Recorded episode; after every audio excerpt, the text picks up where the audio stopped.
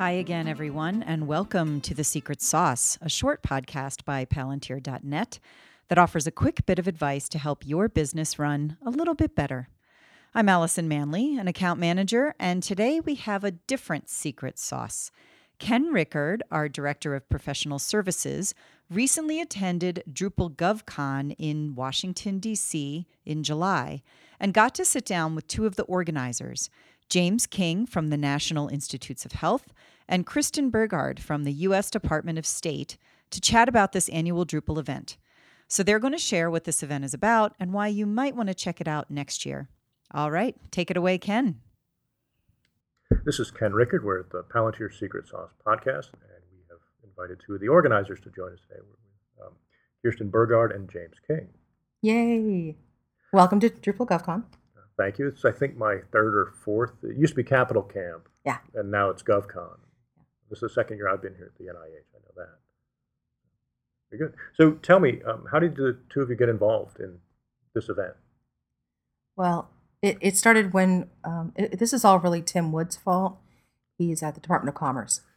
And he thought it would be really great if we all got together and started to do like events, like mini events where we could share information. The very first one we did, we had 13 people. The um, then we decided to hold a larger event as a, a government focused one at Commerce, and that was 2012. Yeah, I was there. I remember that. Yeah, that we killed the Wi-Fi um, before eight o'clock in the morning.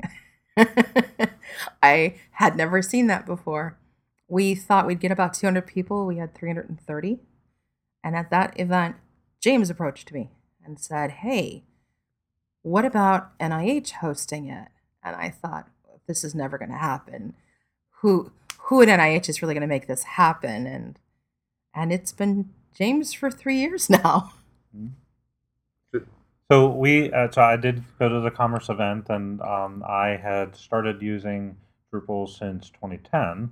Um, when I got hired here in 2009, they gave me a project that hadn't been started, and they bought this thing called Drupal and had a server, and um, I knew nothing about Drupal, so I was learning on my feet. Uh, Drupal 6, and um, started playing with it. Really liked it, and wanted to learn more about it found out about the commerce event, went to that, liked what was there, but saw how cramped it was, and um, wanted to get involved, and also selfishly wanted to be able to get um, more exposure at NIH on Drupal uh, because I work for the NIH library, the internal research library for NIH, and one of the things that we're trying to do is foster community um, in different areas. And since my I have a technology background, I'm trying to encourage use of technology across NIH. And Drupal being one of the things we're working on, we were trying to encourage more people to know about and use Drupal. So it made sense to at least try to have a event at um, our place. Um, since then, obviously, this has continued to grow, and we now have user group meetings as well, just for NIH people, and those are growing as well. So yeah, the GovCon is a, a little bit of a special event. All the ones that I go, most of the ones that I go to are regionally themed, but this Mhm. one is is industry themed, or in this case, you know, government service or Yeah. public service themed. So I mean, what are the goals of the the whole idea? I mean, what what are we trying to accomplish here? Well, when we first started doing Drupal Gov, it's actually called Drupal for Gov. We really just wanted to make it possible for government practitioners in open source communities to get together. The Drupal just had the largest influx of folks within government. We also have Linux people, WordPress people, Joomla people. We have a, a wide cross section of open source CMSs mostly, and and some backend folks. And our, our primary goal was to make it possible for government employees to get access to the information they needed, whether it was training or collaboration or even just innovative new thoughts and processes.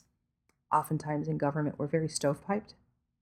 We don't we don't collaborate. We don't cross sections. We don't even within my old agency, the Department of Veterans Affairs. One section didn't talk to the next section. It was it's very confrontational almost between between offices. So to make an organization like ours, which started with 11 people, to um, an event that now has over a thousand people attending is pretty weird. it's just pretty darn weird. So, as a librarian, geek, or information professional, information architect, um, I, I, very much embrace the idea of, of open source, um, but also uh, government use. Um, government spends a lot of money uh, with contractors developing themes, developing modules, so forth. At a minimum, I wanted to try and bring together the NIH people to be able to share that. Uh, but not only share the products and the deliverables, but to share the lessons learned, to share the modules they're using, tips and tricks, come together on training and so forth. So Drupal GovCon uh, was an easy way to, to foster that. Having it here on campus made it very easy for the NIH people to come, but we're also trying to be a sharing, open environment. So you know, making it as broad, broadly available as possible. So that's why we continue to, to try to keep it to be free, um, so that any level of person, whether a budding sysadmin or a developer or um, a UX person, will be able to come and, and learn.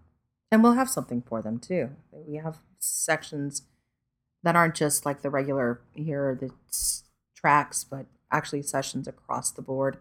And on top of that, additional training too. Yeah, it's a very interesting lineup. I mean, you have a very diverse speaker group. You have a very diverse attendee group. It's it's interesting too. A lot of the Drupal events are weekend events. This is during the week, and so it's almost like a professional event. And I, I, think that's fascinating too. So, based on the success we've seen in the last few years, like I said, I, I was at the Commerce event. What are you hoping to see next year? So, so next year might be a little bit more difficult because, like I said, we've we've are, we're over a thousand now. Our our attendee drop is nowhere near where it, where it needs to be on a free event. So typically, a free event will have like a 50% drop in attendance over registration. Ours hovers at less than 40%. That makes it much more difficult for us to gauge how many lunches to buy, how many cups of coffee we need. We ran out of coffee yesterday morning, an hour into coffee service, and we bought 800 cups. We ran out of lunches really close to the very end, so it wasn't like a lot of people had to go buy lunches. I believe we ran out of lunches again today, but not not badly. Only no, a we couple. were we were pretty pretty close. Um, auditorium seats 500. And that's the biggest space we have available. Yeah. yeah. And what we do throughout the day is we flex space everything. So as as it, we we try to tell all the attendees, please refresh your screens. Sessions will move, and they do and uh, sometimes speakers forget where they're supposed to be. I do. I I appreciate and I expect that we'll continue to have that diversity uh, as highlighted in our keynotes. First day keynote was was challenging the attendees to really look at um, diversity and bias that's you know in the industry and how do you know how do we step back and and address that.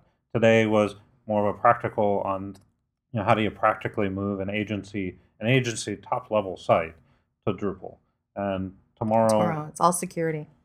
We actually have the the keynote from Velocity from last year, Laura Bell, who is a security expert from New Zealand. So I've I've had all kinds of fanboys come up to me like, "Oh my God, how did you get Laura Bell?" And I'm like, "I asked." and that might just be the lesson for for folks to take away from this episode of the podcast, which is sometimes all you have to do is show up and ask. Yeah show up and ask. It works really well. All right. Well, thank you both for joining me today. Thank you. And that's the end of this week's Secret Sauce. For more great tips, check out our website at palantir.net and check us out on Twitter. Our handle is at Palantir. Have a great day.